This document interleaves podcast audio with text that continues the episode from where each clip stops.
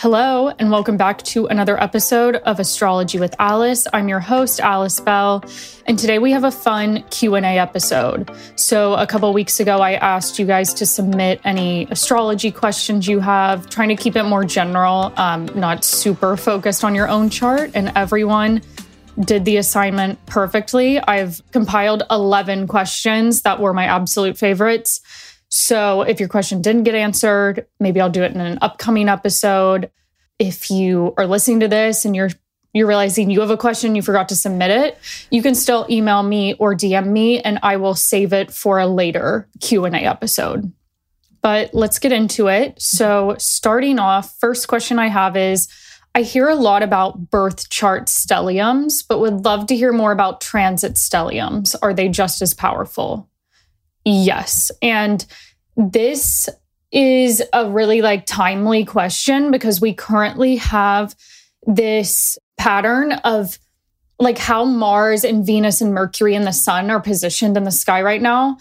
They're very close together. And so specific signs and houses of your chart are getting activated with a ton of transits at once. So, like during Capricorn season, we had like the sun, Mercury, Venus, and Mars all moving through Capricorn pretty close to each other during that same time period. And now they've shifted out of Capricorn into Aquarius. And now they're going into Pisces and then Aries. And finally, it'll start to disperse a little where we won't get these four inner planets all clustered in one sign. But for right now, as they are moving so closely to one another, like certain areas of your chart are just getting hit very heavily with a lot of transits at once.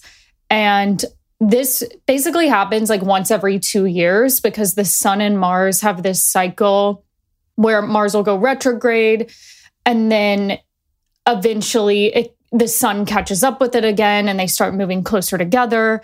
So the last time we had planets like clustered in these signs together was 2022. So it's not it's not something that happens very often, but when it does, it's very important to look at like what houses uh, and signs of your chart are getting activated by all those transits at one time because it's like there's a lot going on there at once.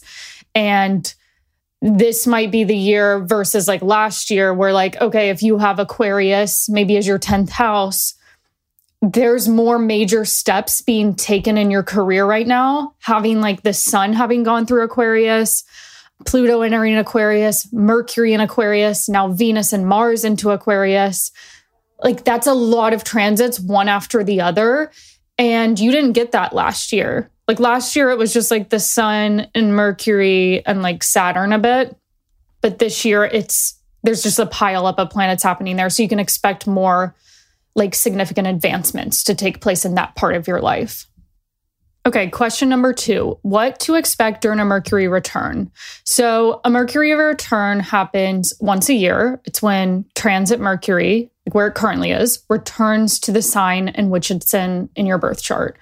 And it usually happens pretty close to the time of your birthday because Mercury is always close to the sun. It can never be more than one sign away from the sun. So, like if the sun is in Pisces, Mercury can only be in Pisces, Aries, or Aquarius. You can't have Mercury in like Gemini while the sun is in Pisces. It just doesn't work like that. So, you'll always get it kind of close to your birthday. And I would just read it as like a reset of, like what are you interested in learning about communicating about writing about speaking about? Like anything that involves mercury it's kind of like having a reset to that that part of your life and those mercurial themes.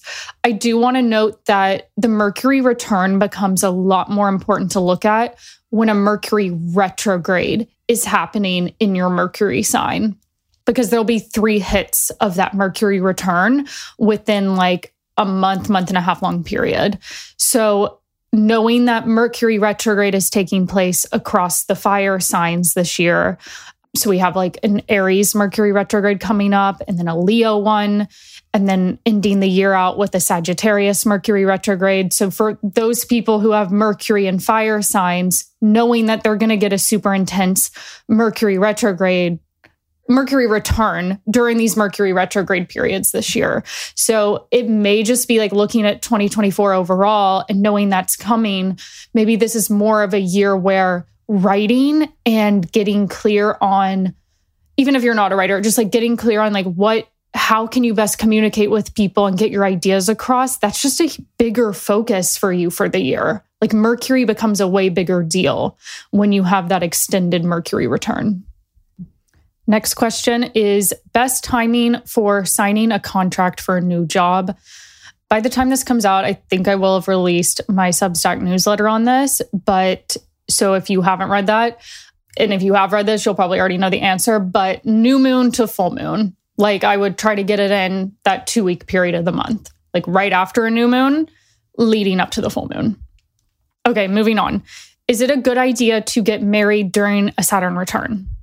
I would say yes, because Saturn is a planet all about commitment and longevity. And if you sense that your relationship is the real deal, like this is the person you want to be with, then that Saturn return is a great moment to solidify the relationship and further commit to each other. I also just don't put rules on don't get married at this time, get married at this time. Like some people I've heard say, like, don't get married before your Saturn return. I don't necessarily agree with that it's more like if you are married before the Saturn return and it comes up, maybe that's just like an increased period of like stress or in the relationship, or maybe you kind of have to reflect on how you're relating to your partner. And maybe there's a bit of a change in the dynamic going on there. I don't view the Saturn return as bad for relationships, but if there is something on the rocks and you haven't been true to yourself about like facing the reality of that relationship the saturn return will come along and be like look this is not this is not your person. This is not meant to last in the long term.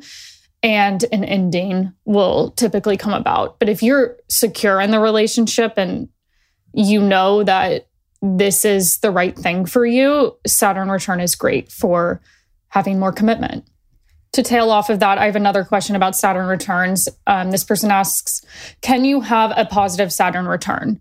Absolutely, you can. My Saturn return was great. I met the love of my life, who I'm getting married to. I wrote my first book and I learned how to take better care of my body.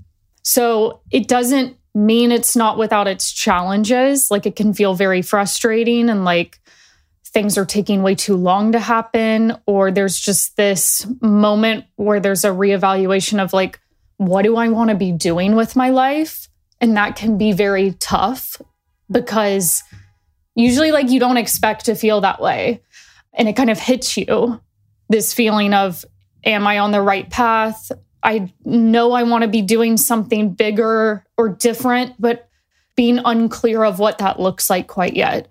But ultimately, I do feel like in a lot of cases, I see the Saturn return as a time where people really do figure out like what they want to be working towards over the next couple decades and pivoting in that new life direction.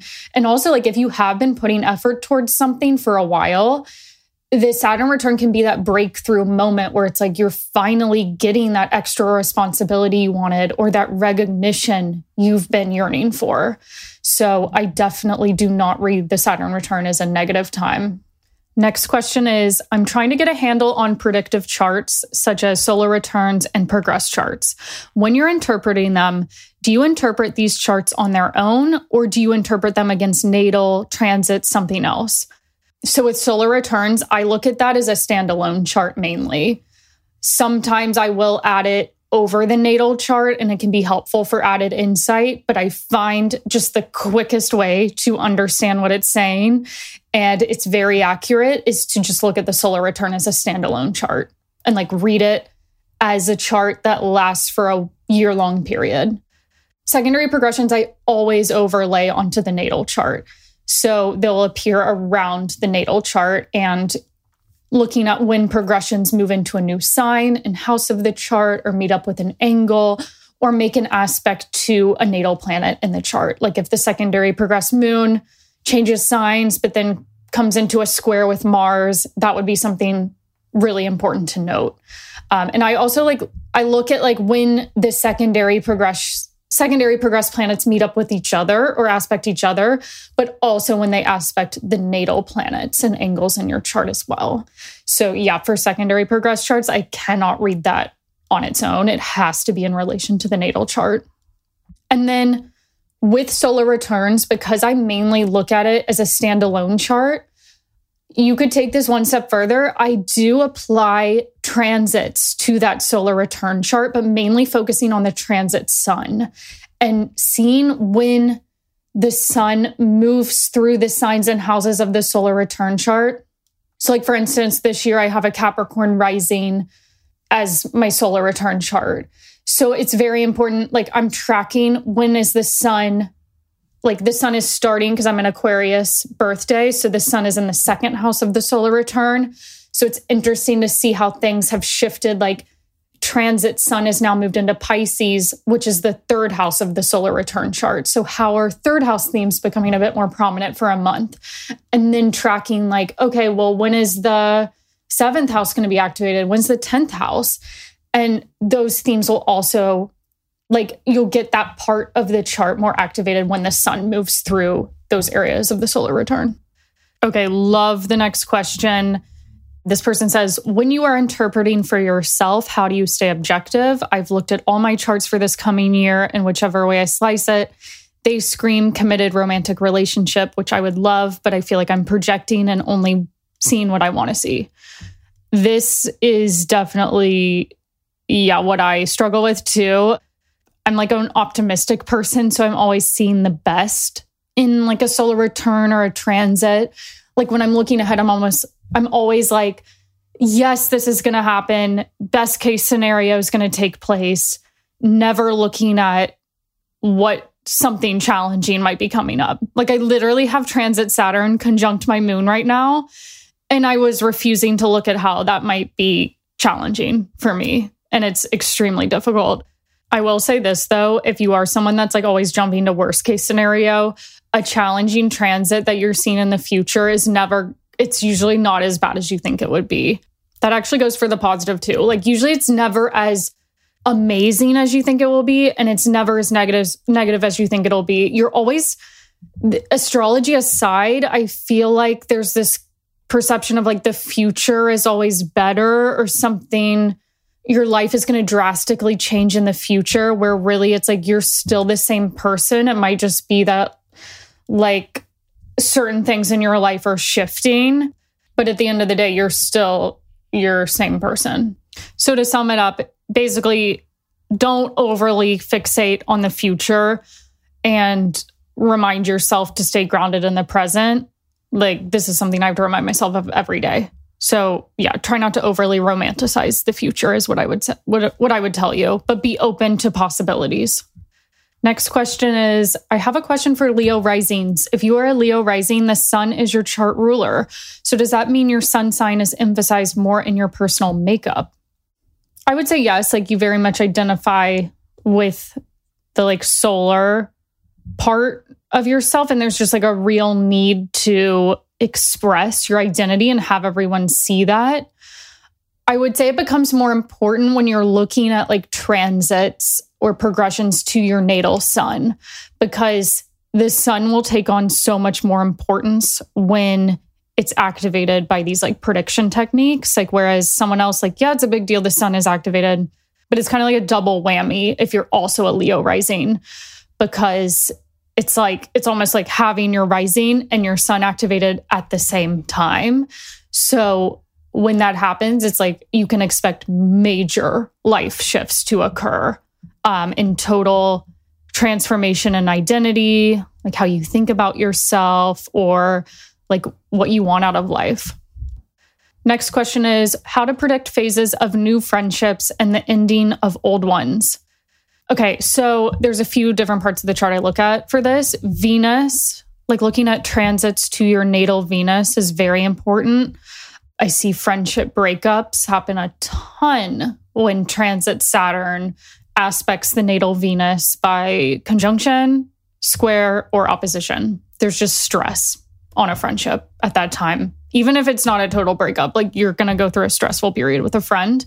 Also, like if Saturn is aspecting any planets placed in the 11th house or moving through the 11th house. So I've seen like someone I know has their Taurus moon in the 11th house. So when Saturn was squaring that moon from Aquarius, like a couple years ago, they were having a really difficult time with a friend and like almost wanted to cut that friendship off. Um, so for more challenging, stressful friendship periods, you're really looking at like Saturn to Venus, Saturn to the 11th house.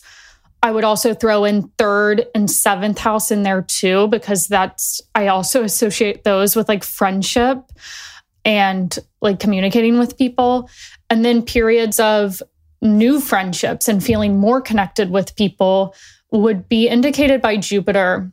And also like the north, the north node probably moving through like if you had the north node moving through the seventh, the 11th, the third, it's like a time of change and like opening yourself up to new networks of people, especially when the north node's moving through the 11th.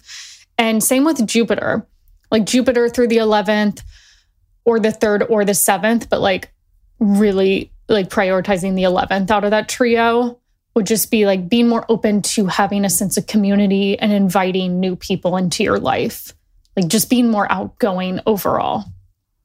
Okay, next question is What do you think when someone has their sun and moon in opposite signs? For instance, sun in Aries with a Libra moon.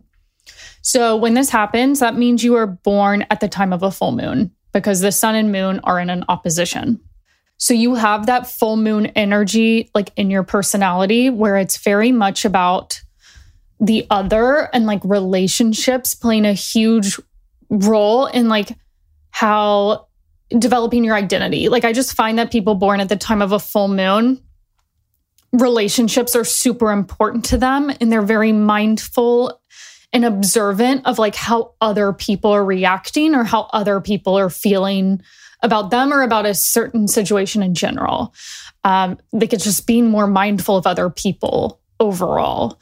And also, I see this like when with full moon um, charts, it's like these people usually have these very like longer committed relationships that are very important in like shaping who they are. A lot of serial monogamists I see have like a full moon in their chart. It's really interesting actually. Or people that are yeah, people that are just like you you can't remember them ever being single. They're born usually during close to a full moon.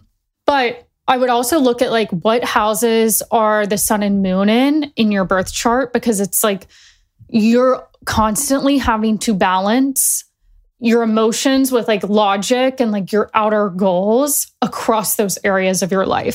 So let's say you had your sun in Aries in the 10th house and the moon in Libra in the fourth house. There would be this constant back and forth and trying to achieve balance between going after what you want at work and your ambitions versus feeling this need to always tend to your family and prioritize that area of your life. So it's constantly like, do I put my family first or do I put my own career goals and like more public responsibilities first and having that back and forth show up as a theme, just like continually throughout your entire life. Okay, on to the last question I have. Um, this person asks, My sun is in Cancer in the 12th house. The 12th house has always been a bit scary to me. In a recent reading, I was told that I need to look inward into my ancestral spirits to find my purpose. Do you have any tips on how to do this? Very woo woo, I know. Yeah, that's it's just not helpful to tell someone like that it's so abstract saying like look to your ancestral spirits. Like how are you supposed to incorporate that into your everyday life? I read the 12th house. So it's interesting because like with the sun in cancer in your 12th house you're a leo rising if you're using whole sign and the sun is your chart ruler. So those 12th house themes are so important to your sense of purpose.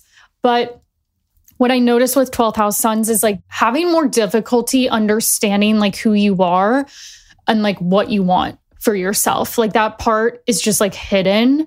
And maybe there's like a need to have more privacy or not draw attention to yourself, which is really difficult because as a Leo rising, it's kind of like your natural instinct is to be heard and like recognized. But then having the sun in the 12th house means maybe there's like a fear of being too seen by other people. But I would say overall, like 12th house themes are so important in developing like a sense of purpose and identity for yourself. So really leaning into like things like astrology, like you're clearly already interested in like spiritual activities, which is represented by the 12th. I would also say maybe feeling more at home in like far away places. I definitely associate 12th house with like foreign travel. What else would I say? Yeah, like really digging deeper into a sense of spirituality, basically. So, whether that's like astrology or meditation, also feeling called to like help other people, or maybe like things like um, having a job where you're of service to people in some way, or like feel like there's a deeper emotional connection to others. Also, having animals like small pets you like to care for, that's definitely a 12th house thing, or like um, again, going back to the topic of career, having something in like a mental health or spiritual field. Like the a downside of having 12th house sun would be like sometimes you can be your own worst enemy and really needing to understand how you have certain self sabotaging patterns and like working to move through that.